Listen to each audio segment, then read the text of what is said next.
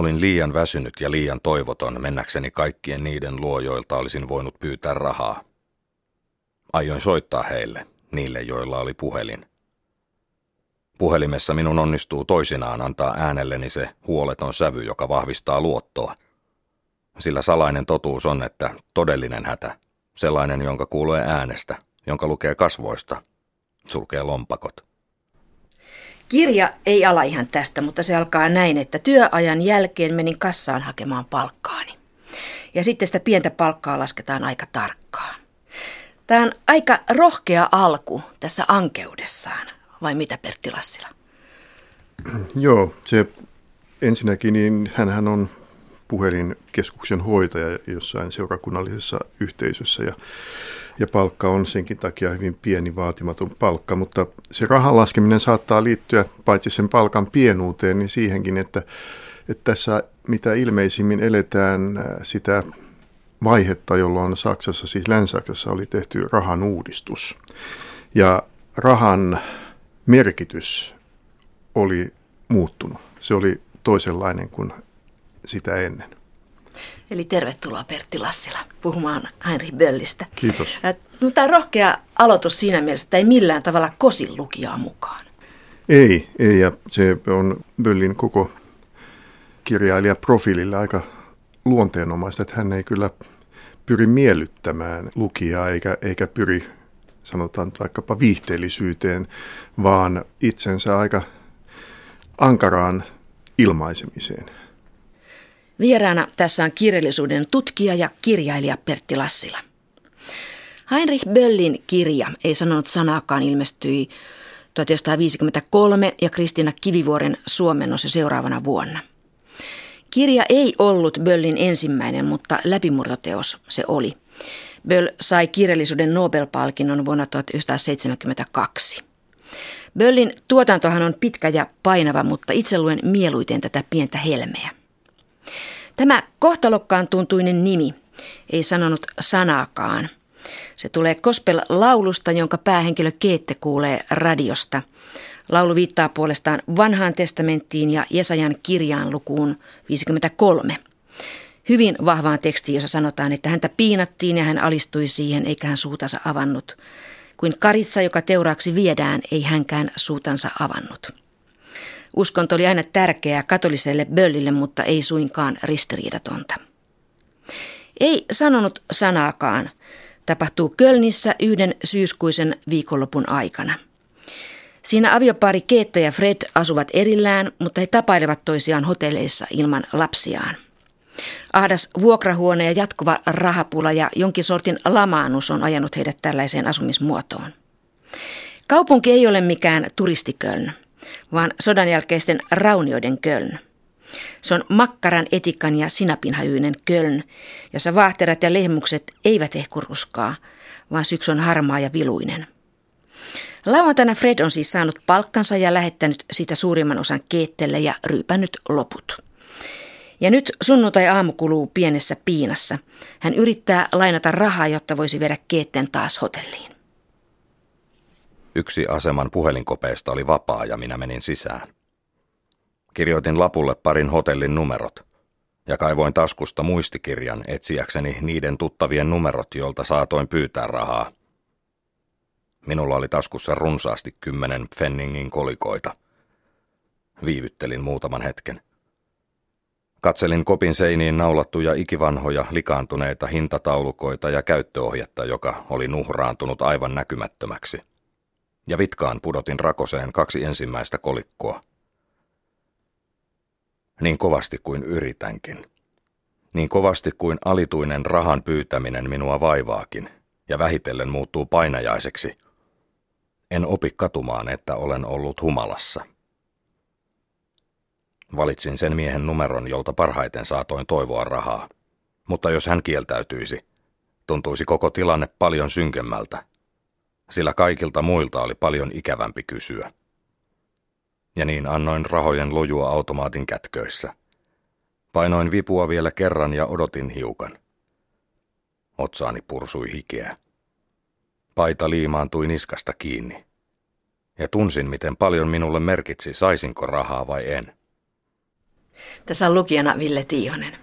Tässä oikein huomasi, kuinka paljon tässä puhutaan rahasta, koska melkein joka toisessa lauseessa oli rahaa, rahaa, rahaa. Joo, tämä raha-asia, niin eh, mä luulen, että siinä on ero, tai se on tyypillistä saksalaisille. Siihen on syynsä, siis jo ensimmäisen maailmansodan jälkeinen eh, hyperinflaatio ja kaikki, mikä siihen liittyy. Ja sitten toisen maailmansodan jälkeinen silloin uhannut hyperinflaatio, joka torjuttiin siis menneisyyden opetusten ansiosta, torjuttiin tällä hirvittävällä radikaalilla rahauudistuksella. Niin eh, tämän takia eh, saksalaisten suhde siihen rahaan oli ja väittäisin, että edelleenkin on hieman poikkeava moniin muihin kansallisuuksiin. Kai se, mitä D-markka siis, joka tässä synnytettiin vuonna 1948, se, mitä D-markka tuli merkitsemään länsi-saksalaisille tai Saksan liittotasavallalle identiteettitekijänä, oli niin suuri, että meidän on hyvin vaikea sitä ymmärtää. Mutta se, jos saksalaisia ajatellaan, että he puhuvat aina rahasta ja ovat vähän niin kuin nuukia, niin se Bölle ei ainakaan helpota sitä, kun hän tosiaan paahtaa tässä tätä rahaa, rahaa, rahasta rahaan koko ajan. Kumpikin henkilö tässä päähenkilö esitellään myöskin niin kuin rahan kautta. Että se alkaa tästä, että, että Fred saa palkkansa ja sitten Kiette esitellään siitä, että hän on saanut sen kirjekuoren, jossa on Fredin lähettämät rahat ja hän laskee niitä, hän laskee niitä, hän laskee niitä seteleitä. Joo, tietysti siinä yksi tekijä on, on se, että rahaa on vähän ja mitä vähemmän rahaa on, sitä tarkemmin joudutaan laskemaan. Se on luonnollista, että se liittyy tähän näiden kahden ihmisen tai tämän perheen tavattoman alhaiseen elintasoon, mikä toisaalta ei varmasti sen ajan saksalaisessa suurkaupungissa ollut mikään poikkeus. He ovat aika, luulakseni aika edustava otos eh, tietynlaista ihmisistä sen aikaisessa yhteiskunnassa. Minkälaisia henkilöitä Fred ja Keette ovat? No Keette aviovaimona ja äitinä on minusta aika, jos nyt tämmöistä sanaa voi käyttää, niin normaali. Siis hän, on, hän on, toimii niin kuin äiti ennen kaikkea äitinä hän tuntee vastuunsa ja hän, hän näitä kahta lastaan huoltaa ja kun tämä Fred, tämä isä, on lähtenyt, lähtenyt niin kaikki vastuu lapsista on jäänyt äidille, mutta, mutta tuon aikaisessa yhteiskunnassa se kai nyt muutenkin aika paljon oli luonnostaan äidillä. Niin että Keette on minusta ehkä aika tavanomainen saksalainen kotiäiti tuona aikana, mutta tämä Fred, hänen miehensä, on kyllä sitten poikkeava. Tai en, en halua sanoa, että tyyppinä, en, en tiedä minkälaisia ihmiset keskimäärin olivat, mutta, mutta hän ei missään tapauksessa edusta mitään ihannetyyppiä, vaan pikemminkin päinvastoin. Eikä myöskään mitään ehkä keskivertotyyppiä. Että voisi tulkita, että hänessä näkyy sellainen eräänlainen vastalause sille, mikä Saksassa oli syntymässä, siis tälle talousihmeen myytille ja, ja sille valtavalle suorituspaineelle ja velvollisuudelle, joka siinä vähitellen tai aika nopeasti syntyi, jonka seurauksena sitten oli tämä talousihme, joka oli hämmästyttävä. Ja sehän syntyi siksi, että miljoonat ja miljoonat ihmiset sitoutuivat siihen ja tekivät kaikkeensa, tekivät hirvittävästi työtä ja niin edespäin. Mutta siitä olisi väistämätön seuraus ajattelutavan ja elämänmuotojen materialisoituminen, siis nimenomaan rahan ja työn keskeisyys kaikessa. Ja näitä molempia tämä Fred-tyyppinä kyseenalaistaa. Joo, Fredhän on ajelehtinut pienestä työpaikasta toiseen. Hän on ollut tapettitehtaassa, kirjastoapulaisena, apteekkiapulaisena ja nyt hän on kirkollisen viraston puhelinvälittäjänä. Että hänellä ei ole tavallaan sellaista kunnianhimoa, jos hänellä ei ole myöskään tarmoa, mutta ei hän ole kunnianhimoakaan. Aivan, siis hänet puuttuu se, mitä nyt ehkä pidetään yhtenä saksalaisuuden tai saksalaisen miehen tunnusmerkkinä sitä ahkeruutta, vastuuntuntoa, tunnollisuutta. Nimenomaan näitä hänessä ei ole. Niin että hän on siinä mielessä aika poikkeava hahmo aikansa yhteiskunnassa. Mun mielestä myös Keette on aika poikkeava. Hän ei ole saksalainen perheenemäntä parhaimmillaan. Hän, on, hän tunnustaa, että hänkin on juopotellut. Hänkin olisi mielellään veltto. Hänkin mielellään pelkästään marisisi. Hän on, hänelläkään ei ole tarmoa. Ja sitten hän on hirveän suvaitsevainen. Hän ei tuomitse Fredia lainkaan. Ja hän sanoi tuolla jossain kohtaa, että en minä pidä tarmokkaista miehistä. He haisevatkin pelkästään sen tarmolle. Mutta mä haluaisin kyllä vaan tietää, että mihin sä suhtaudut vakavasti. Mutta mm. tämä on aika niin kuin suvaitsevasti sanottu naiselle, joka yksin hoitaa lapsiaan ja pesee pientä vuokrahuonettaan ja odottaa mieheltään kirjekkorissa rahaa. Ja hän odottaa kuitenkaan olla innolla, että voikon Fred soittaisi ja tapaamme jälleen. Hän on musta aika moniulotteinen henkilöhahmo. Joo, se on kyllä varmaan totta, että ei hänkään ehkä ole ollut loppujen lopuksi sittenkään niin tavanomainen. Ja heillä on molemmilla tai hänellä erityisesti suuri tragedia menneisyydessä, kun hän on menettänyt kaksoset ensimmäiset lapsensa, jotka kuolivat sodan aikana huonojen olosuhteiden takia. Mutta voi olla, olisiko niin, että Keeten, Keetessä ruumiistuu se toinen semmoinen Böllin keskeinen aihe tai teema rakkauden idea. Hänessä on semmoinen kyselemätön, kaikki hyväksyvä rakkaus tätä miestään kohtaan.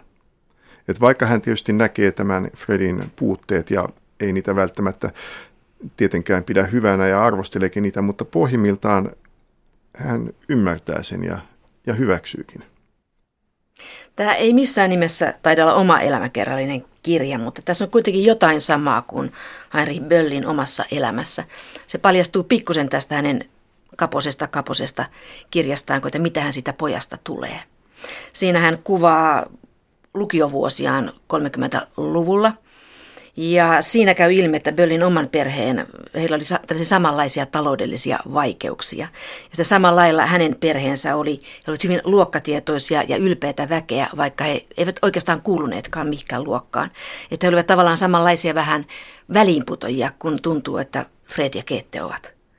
Onko tässä jotain yhteyttä Heinrichin, Heinrich Böllin omaan elämään? No jos joitakin aivan yksityiskohtia etsii, niin aivan ilmeisesti on siis esimerkiksi se, että tässä mainitaan, että Fred on sotilaskarkuri, Böll oli myös sotilaskarkuri.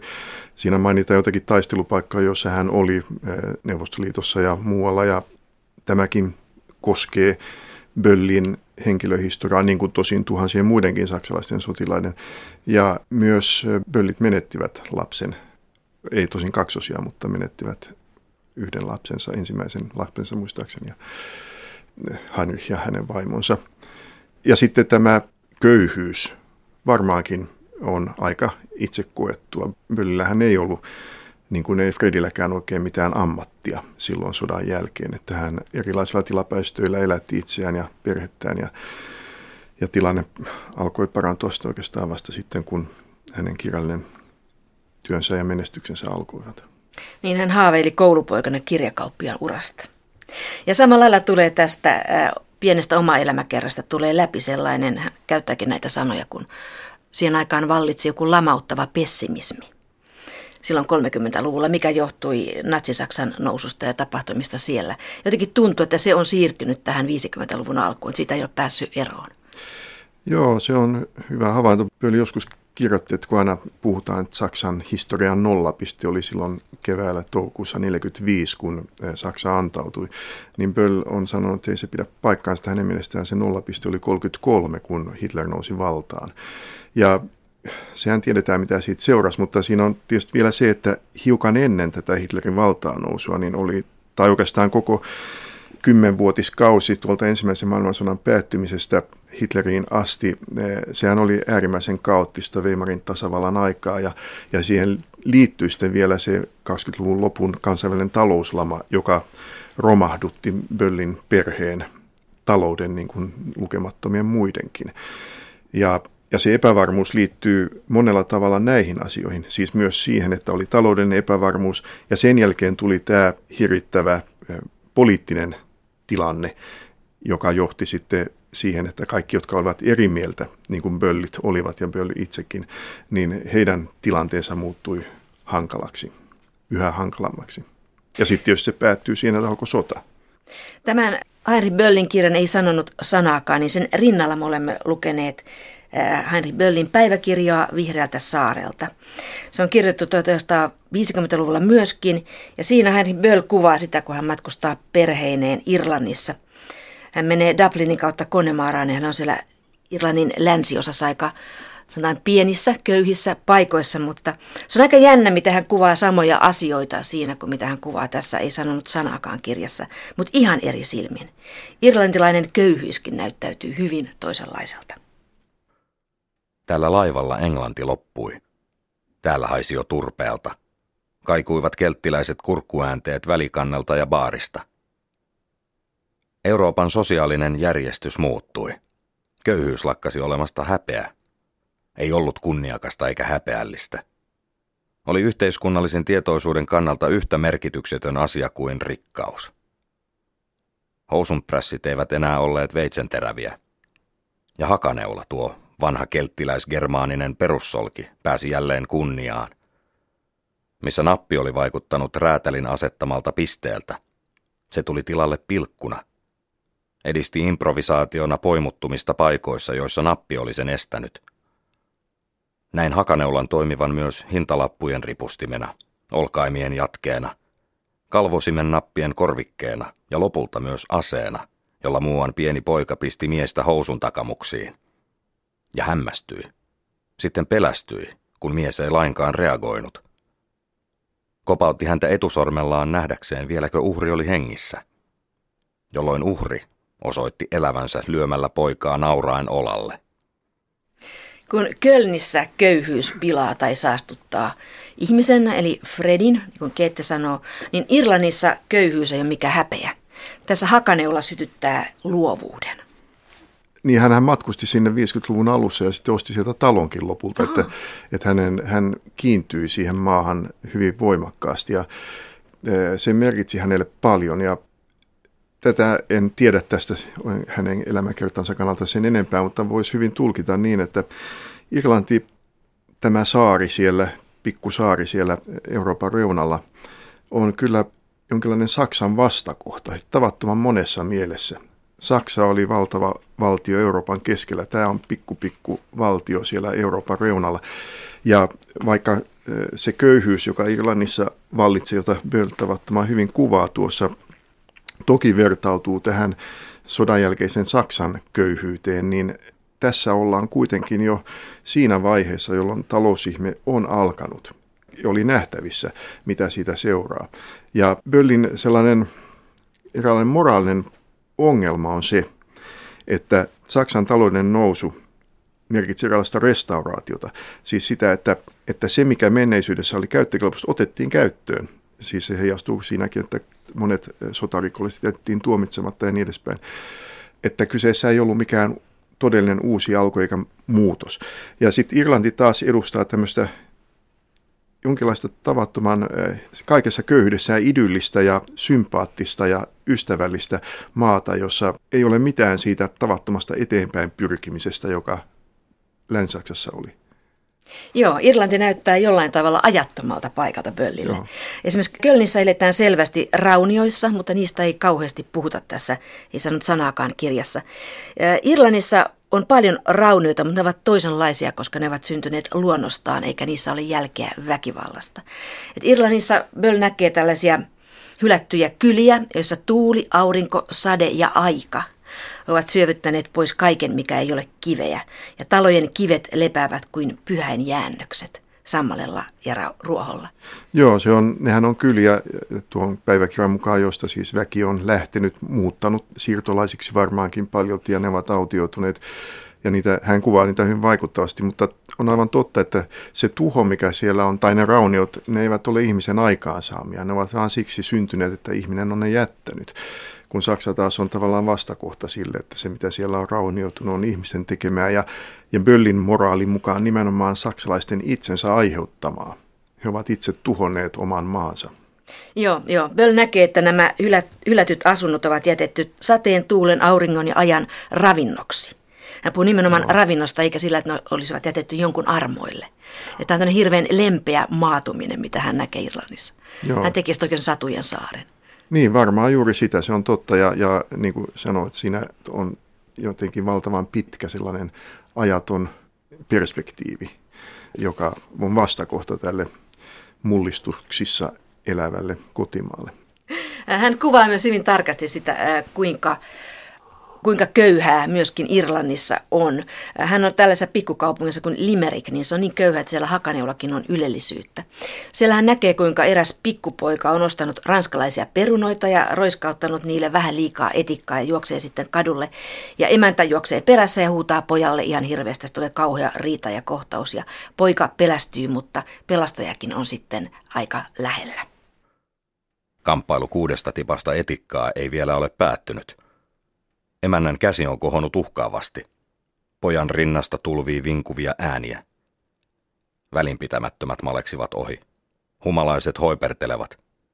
Lapset juoksevat rukouskirja kainalossa ehtiäkseen ajoissa iltahartauteen. Pelastaja oli kuitenkin jo lähellä. Hän oli kookas, lihava, pöhöttynyt. Hänen nenästään oli kai vuotanut verta. Tummia tahroja oli hänen kasvoillaan suun ja nenän ympärillä. Hänkin oli siirtynyt hakaneuloista naruun, jota ei kuitenkaan ollut riittänyt kenkiin. Ne retkottivat auki. Hän lähestyi emäntää. Kumarsi hänelle. Jäljitteli kädelle suutelemista. Veti taskustaan kymmenen shillingin setelin. Ojensi sen naiselle, joka otti sen pelästyneenä, ja sanoi kohteliaasti. Voinko pyytää teitä, armollinen rouva, pitämään kymmentä sillinkiä riittävänä korvauksena kuudesta tipasta etikkaa? Tässä sankariksi kohoaa tällainen irlantilainen juoppo, joka on myös samalla hyvin ritarillinen. Lisäksi hän on myöskin hyvin harras, koska hän sitten huomauttaa, että nyt on rouva myöskin iltamessun aika. Joo, Bölhän tässä kirjassa hyvin voimakkaasti korostaa ja varmaan ihan aiheellisesti irlantilaisten katolisuutta ja uskonnollisuutta, kun hän toisaalta sitten hyvin vapautuneesti kuvaa myös irlantilaisten juopottelua ja, ja oluen ja viskijuontia ja kaikkea sellaista. Ehkä on niin, että eh, hän näkee sen nämä puutteen ja kurjuuden Irlannissa, mutta, mutta se on ikään kuin olosuhteiden aiheuttamaa. Ihmiset eivät ole siihen syypäitä, vaan olosuhteet, tämä köyhä karusaari. Ja sitten se kontrastoituu tosiaan tähän Saksan kurjuuteen, jonka Böll tulkitsee ehdottomasti ei liittoutuneiden eikä voittajavaltojen aikaansaamaksi, vaan yksinomaan saksalaisten itse aiheuttamaksi. Siinä on se moraali, joka oikeastaan kantaa hänen tuotantonsa lävitse, että hän ei koskaan, hän ei puhunut koskaan Saksan tuhosta tai edes juurikaan antautumista, kun oli kyse siis sodan päättymistä. Hän puhui, puhui Saksan vapauttamisesta. Tässäkin tulee näkyviin se, että niin kuin tuossa sanoit, että, että hän kuvaa tämän uskonnonkin paljon sanotaan leppeämpänä Irlannissa. Ää, mutta kuitenkin esimerkiksi tässä, en sanonut sanaakaan kirjassa, niin uskonto on läsnä koko ajan. Esimerkiksi Keette on hyvin uskonnollinen ihminen, hän käy messussa hyvin, hyvin paljon. Mikä hänen asenteensa tässä ei sanonut sanaakaan kirjassa, kun siellä koko aika on uskonto olemassa, nimenomaan katolinen. Joo, mä luulen, että uskonto ja ehkä juuri katolisuuskin äh, oli hänelle kyllä tavallaan semmoinen luovuttamaton arvo. Hän oli uskonnollinen ihminen ja piti uskontoa arvossa, mutta, mutta instituutio vieraannutti häntä ja siinä yksi keskeinen syy varmaan oli se, että että katolisen kirkon ja natsivallan suhde oli ongelmallinen. Tai siinä mielessä, että me tiedetään, että Saksan katolisen kirkon piirissä oli paljon henkilöitä, jotka tukivat natsivaltaa. Ja mehän tiedetään se, että katolinen kirkko järjesti natsirikollisille pakoreitteja Etelä-Amerikkaan, Euroopasta ja niin edespäin. Siis tämä kaikki tiedetään. Ja Bölkin tiesi sen, ja hän näki, että jossain määrin tämä kleerus oli tahrannut uskonnon. Ja, ja siksi hänen suhteensa kirkkoon oli pulmallinen, vaikka se ei tahrannut itse uskontoa, tätä hengellistä puolta. Sekin on aika jännä näissä kirjoissa, että, että tässä ei sanonut sanaakaan kirjassa, eli kun tapahtumat on Kölnissä, niin siellä ei mainita Hitleriä ollenkaan, eikä natsaja lainkaan. Sota on tietysti siellä taustalla. Mutta tässä päiväkirjassa Vihreältä saarelta, niin Henri Böll joutuu muutaman kerran tällaiseen kapakkakeskusteluun, ja siellä mainitaan rommelit ja muut. Eli hän pitää Kölnissä sodan tietyllä lailla aisossa siellä taustalla. Kirjaan tulee sota oikeastaan pelkästään Keetten kautta ja näiden menetettyjen kaksosten kautta. Että kun Keette tässä pienessä vuokrahuoneessa ei voi välttää, välttyä peililtä, hän näkee peilistä aina omat kasvonsa ja omissa kasvoissaan hän näkee nämä kuolleet kaksosensa. Tämä Keetten suru on tässä kirjassa aina läsnä. Ja myös Fred, joka seuraa tässä kohtauksessa, hän seuraa vaimoaan kadulla, niin hänkin näkee sen. Hän osti isoja keltaisia päivänkakkaroita ja valkoisia myös ja hän kulki eteenpäin hitaasti, hyvin hitaasti. Hän, joka äsken oli kulkenut niin nopeasti, ja minä tiesin hänen ajatuksensa. Aina hän sanoo, minä ostan niittykukkia. Niityillä eivät lapsemme saaneet koskaan leikkiä. Niin kuljimme perätysten. Ajattelimme kumpikin lapsia, eikä minulla ollut rohkeutta ottaa häntä kiinni ja puhutella. Keette näkee maailman hyvin toisin kuin Fred, miehensä. Hän näkee sen tällaisena jatkumona, jossa naiset pesevät, ruokkivat, hoitavat. Ja miehet kuuntelevat rummutusta, notkuvat tyhmästi nuotion ympärillä, huutavat humalassa vuokrakasarmeissa. Ja sitten tulee syöpäläisten armeija, joka tappaa lapset. Perttilassilla tämä on aika kurja kuva miehistä Böllillä. Tässä hän nostaa keitten ihan toiselle tasolle. Niin kuin sanoit, niin Böll ei kuvaa sotaa oikeastaan koskaan. Hän ollakseen rintamakokemuksen, hän vietti kuusi vuotta rintamalla ja hänellä oli kokemuksensa tietenkin niin kuin miljoonilla muilla, mutta hän ei juurikaan puuttunut tähän, mitä hän nimitti joskus sodan veriseen pitkäveteisyyteen, mutta varmaan on niin, että rintamapalvelus ja sotaväki yli malkaan, kyllähän se vaikutti näihin miehiin. Esimerkiksi voi kuvitella, että se vaikutti tunneelämään, se vaikutti käyttäytymiseen, se vaikutti moniin seikkoihin, jotka juuri tekivät sen, että, että nämä miehet sitten varsinkin tässä sodan jälkeisessä vaiheessa siviilielämässä eivät niin sopeutuneet. Naiset taas, joilla niin kuin Keetellä on vastuu lapsista ja jat, siinä mielessä myös jatkuvuudesta, perheen jatkuvuudesta ja olemassaolosta, niin, niin äh, suhtautuvat toisin. Tässä kirjassa on hyvin keskeinen henkilö, on tällainen Einesbaarin tyttö, joka jää nimettömäksi. Hän on nuori kaunis tyttö, joka hoitaa baaria ja hän hoitaa samalla siellä tylsämielistä pikkuveliään. Se on käännetty tässä kirjassa tylsämieliseksi 50-luvun malliin. Se tarkoittaa varmaan kehitysvammasta nykyään. Kuunnellaan, kuinka Keette poikkeaa tähän baariin. Pysähdyin tuntiessani tuoreen leivän lämpimän hajun. Vilkaisin oikealle. Katsoin lautakojuun, jonka ovesta lipui verkkaan valkoista höyryä. Kynnyksellä istui lapsi auringossa. Se katsoi taivaalle silmiään siristellen. Niissä oli tylsämielisen lauhkea ilme. Punertavat luomet näyttivät auringossa läpikuultavilta. Tunsin tuskallista hellyyttä. Lapsella oli kädessään tuore pannukakku. Suun ympärys oli sokerissa ja pannukakusta pursui haukatessa ruskehtavaa marmelaadia, jota tippui alas villapaidalle. Sisällä näin nuoren tytön kumartuneen kattilan yli. Hänellä oli kauniit kasvot. Iho sipulimaisen kuultava. Ja vaikka hiuksia peitti huivi, huomasin, että hänen täytyi olla vaaleaverinen. Tyttö nosteli tuoreita pannukakkuja höyryävästä rasvasta, laski ne ristikolle, katsoi yhtäkkiä ylös. Silmämme kohtasivat, ja hän hymyili minulle. Hänen hymynsä lankesi ylleni lumouksen tavoin. Vastasin siihen. Ja niin seisoimme hetken liikkumatta.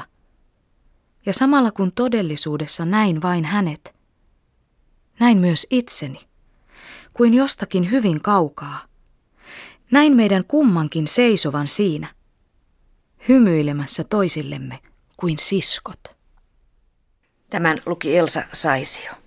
Pertti Lassila, mikä on tämä Einesbaarin tyttö ja tämä tylsämielinen lapsi? Vertautuvatko he jotenkin Madonnaan? Aivan hyvin niin voi ajatella. Ja mutta voi ajatella toisinkin vai? Niin, no Tietysti. monella tavalla voi ajatella. Itse ajattelen niin, että, että tämä nimettömäksi jäävä nuori kauno, kaunis tyttö, joka pitää sitä pikkubaaria, niin hän on ikään kuin hyvyyden ruumiistuma.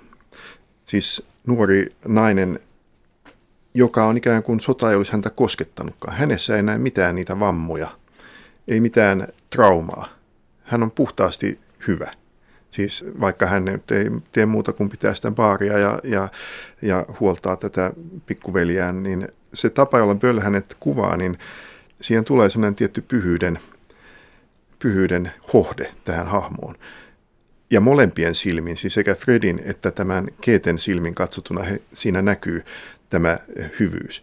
Ja, ja kiinnostavaa on sekin, että, että tämä Fred kyllä jollain tavalla ihastuu tähän tyttöön tai ehkä hänen kauneutensa, mutta, mutta kuitenkin sinäkään ei ole sellaista, se ei ole kovin erottinen se tapa, jolla hän näkee tämän tytön, vaan siinä on kysymys sellaista jonkinlaista puhtaasta kauneudesta ja sen aiheuttamasta tai synnyttämästä ihailusta. Niin, Fred ihailee tytön kauneutta, mutta hän, häntä inhottaa tämän ää, lapsen suttaisuus tai tavallaan tämä niin sanottu vammaisuus. Eli tässä no. näkyy se ero, että, että tämä kuva tästä lapsesta tässä kohtaa oli hyvin kaunis. Keette näki tämän lapsen, hänen vammaisuutensa läpi tai, tai sitä huolimatta tai sitä millään tavalla ihmettelemättä, mutta Fredia se inhottaa. Niin, ehkä siinä on se semmoinen äitiyden tai naiseuden puoli, että tämä tyttöhän ei ole äiti, mutta mahdollisesti tuleva äiti ja siinä, siinä suhteessa siihen lapseen, oli se sitten pikkuveli tai oma lapsi, niin näkyy semmoinen eräänlainen perus inhimillisyys ja hyvyys, millä tavalla naiset ja äidit voivat, voivat lapsiin suhtautua, jossa ero on kyllä tähän Frediin suuri, vaikka hän tietysti rakastaa omia lapsia, mutta yksi tämän Keten ja Fredin suhteen ongelmahan on ollut se, että Fred on hermostuksissaan lyönyt lapsiaan, vaikka hän katuu sitä syvästi ja haluaisi pyytää sitä anteeksi, mutta, mutta se on jäänyt tälle Keetelle mieleen ja hän ei koskaan anna sitä anteeksi. Tässä on hirveän suuri ero tämän Einesbarin tytön ja tämän pienen lapsen ja Keetten yhteisessä kohtauksessa, jota siis lämmittää tällainen yhteinen hymy, kun sitten Keette aika pian sen jälkeen sanoi omassa monologissaan, että Fredin kasvoilla on ainainen penseys. Mutta tässä kirjassa Bölle ei laita kuitenkaan tätä Fredin, hän ei selitä Fredin penseyttä tai Fredin lamaannusta nimenomaan sodalla, pelkällä sodalla, koska Fred sanoi itse, että jätä jo se sota, se tympäisee. Ja Kete toteaa sitten, että koko elämämme alusta saakka me olemme olleet pelkästään niin kuin makkarabaareissa, viidennen luokan hotelleissa, tivoleissa ja hautausmailla. Joo, se on totta, että, ja se on varmaan Böllille tyypillistäkin, että hän ei halua tehdä sodasta syypäätä ihmisten ominaisuuksiin mitenkään leimallisesti. Että hänhän, tai kirjassaan tähdentää sitä, että Fred oli jo ennen sotaa samanlainen saamaton vetelys, mikä, mikä hän sitten sodan jälkeenkin on. Että sota ei ole tekosyy millekään. Mä luulen, että siinä on semmoinen Böllille tyypillinen moraali, että, joka liittyy, siis ei on mahdotonta puhua tämän ajan saksalaista kielestä ilman sotaa, koska sodan vaikutus ja ennen kaikkea ehkä ei niin sodan ja ennen kaikkea natsismin vaikutus ja kaiken, mitä se sai aikaan, oli niin hirvittävä. Ja, ja sehän tiedetään, että sitten kun sota oli käyty ja hävitty, niin aika paljon Saksassa pyrittiin tekemään eroa niin kutsutun kunniallisen sodan ja sitten tämän kansanmurhan välillä. Ja tämä perinnehän jatkuu vielä oikeastaan pitkälle 80-90-luvulle, jolloin se vasta alettiin uudelleen arvioida. Ja Böll alun alkaen yhdistää nämä. Hän ei koskaan hyväksy, että oli puhdas sota, puhdas armeija, puhtaat upseerit ja sotilaat, vaan koko se järjestelmä, sekä sota että politiikka, olivat yksi ja sama asia. Ja sen takia sota ei käy tekosyksi millekään. Ja e, se, että ei ehkä enää muisteta niinkään, mutta Bölhän oli tuohon aikaan 50-luvulla, 60-luvulla vielä äärimmäisen kiistelty kirjailija, jota konservatiivit hyökkäsivät häntä vastaan tavattoman voimakkaasti. Olihan hänellä tietysti kannattajatkin ja lukijansa, mutta toisaalta häntä arvosteltiin tavattoman voimakkaasti monella tavalla. Juuri ehkä siitä, että hän ei hyväksynyt tätä puhdasta, mitään puhdasta tässä käydyssä sodassa. Ja juuri myös se, että hän ei hyväksynyt ajatusta tuhosta ja perikadosta, vaan hän näki sen vapautuksena. Fred tekee ratkaisunsa sitten maanantai-iltapäivällä, tai maanantai-aamupäivällä, kun hän on työtehtävissä kaupungilla ja hän näkee keetteen ja lähtee sitten salaa seuraamaan vaimoaan. Hän kääntyi vihreälle kadulle. Kulki hyvin nopeasti. Ja minua pelotti, kun hän katosi hetkeksi näkyvistä. Mutta sitten hän pysähtyi leikkikalukaupan ikkunan eteen ja minä sain katsella häntä. Hänen surullista profiiliaan. Minä näin sen olennon, joka on monet vuodet maannut öisin vieressäni, jonka olin nähnyt vielä neljä tuntia sitten, mutta jota en äsken tuntenut. Hänen kääntyessään juoksin kiireesti erään kuuluttajan pöntön taakse, mistä saatoin tarkkailla häntä hänen huomaamattaan. Keette vilkaisi ostoslaukkuunsa, veti esiin paperilapun, tutki sitä, ja mies karjui vieressäni. Mutta kun ajattelette, hyvät herrat, että ajatte partaanne 50 vuotta, 50, että siis ihonne, Mutta Keette jatkoi matkaa enkä minä kuullut miehen luritusta loppuun asti. Lähdin vaimoni perässä. Olin 40 askelta taaempana ylittäessäni raitiovaunukiskot, jotka yhtyvät Bildoner-torilla. Keette pysähtyi kukkakioskin eteen. Näin hänen kätensä. Näin hänet tarkoin. Hänet, johon minua yhdistivät lujemmat siteet kuin kehenkään tässä maailmassa. Jonka kanssa en ollut vain nukkunut, syönyt, puhunut, kymmenen vuotta yhteen menoon. Hänen minut yhdisti jokin, joka sitoo ihmisiä lujemmin kuin yhdessä nukkuminen. Kerran oli aika, jolloin me rukoilimme yhdessä. Pertti Lassila, mitä sä ajattelet tästä, että kerran oli aika, jolloin me rukoilimme yhdessä? Tämä on tärkeämpää kuin mikään muu Fredin mielessä tässä tilanteessa. Varmaan se viittaa siihen, että he ovat todella olleet uskonnollisesti heränneitä ihmisiä ja että Keette on edelleen sitä säilyttänyt tämän, mutta se usko rukouksen voimaan, sehän tässä ohimennen käsitelläänkin Fredin osalta, niin se on häneltä mennyt. Hän ilmoittaa, että hän ei osaa rukoilla. Että häneltä on tämä jumalasuhde siis jollain tavalla häiriintynyt näiden vuosien aikana, joka Keetellä on tavalla tai toisella kuitenkin pysynyt voimissaan ja, ja jonka takia Keetti ehkä on tai onkin varmaankin henkisesti voimakkaampi näistä kahdesta. Mutta tuo viittaus tuohon puhujapönttöön, jossa joku tällaista mainosta esittää, niin se on, se kannattaa ehkä ottaa esiin sikäli, että sehän on silmäänpistävän usein puhutaan rohdoskauppien yhdistyksen kokouksesta, jota Kölnissä vietetään, ja, ja siihen liittyvästä näyttelystä ja, ja mainoslauseista. Ja tämän voi minusta tulkita kahdellakin tavalla, tai jotka nivoutuvat kyllä yhteenkin sillä tavalla, että Bölhän kuuluu niihin kirjailijoihin, jotka joutuvat aloittamaan ikään kuin saksan kielen käyttämiseen, kun kieli oli ikään kuin tuhottu natsipropagandan vaikutuksesta. Siis se hirvittävän paljon sanoja oli ja ilmaisuja ja, ja kieleen liittyvää oli tuhottu perinnettä. Kaikkea sellaista, jota, johon viittaaminen toi heti mieleen nämä propagandistiset natsien puheet. Ja siitä johtuu tietysti Böllin kielen semmoinen tietty pelkistyneisyys. Siitä puuttuu sellaisia, sellaisia emootioihin vetoavia puolia, jotka, joita hän ehkä pelkäsi ja karttui. Ja voi ajatella niin, että tämä rohdoskauppiaiden mainoslauseet ja ne julisteet, mitä tuossa kirjassa moneen kertaan toistetaan, niin, niin siinä on kysymys ehkä siitä restauraatioajatuksesta Böllillä. Toin sanoen, että natsivalta on, sen propaganda on mennyt, mutta onko tilalle tulossa markkinatalouden propaganda? Nämä toistuvat mainoslauseet ja, ja se kaikki, millä pyritään ihmisen mieleen vaikuttamaan ja häntä manipuloimaan. Että vaikka tietenkään markkinatalous ja kapitalismi eivät ole verrattavissa natsismiin, mutta se, millä tavalla ne käyttävät kieltä, niin siinä saattaa olla jotain yhteydenkohtia. Eli molemmat voivat tuhota kielen, niin. se, ladata siihen vääriä merkityksiä. Aivan. Ilman hänen kirjansa nimi on, että ei sanonut sanaakaan. Niin. Eikä se onkin tästä eikä Jesajasta, en tiedä.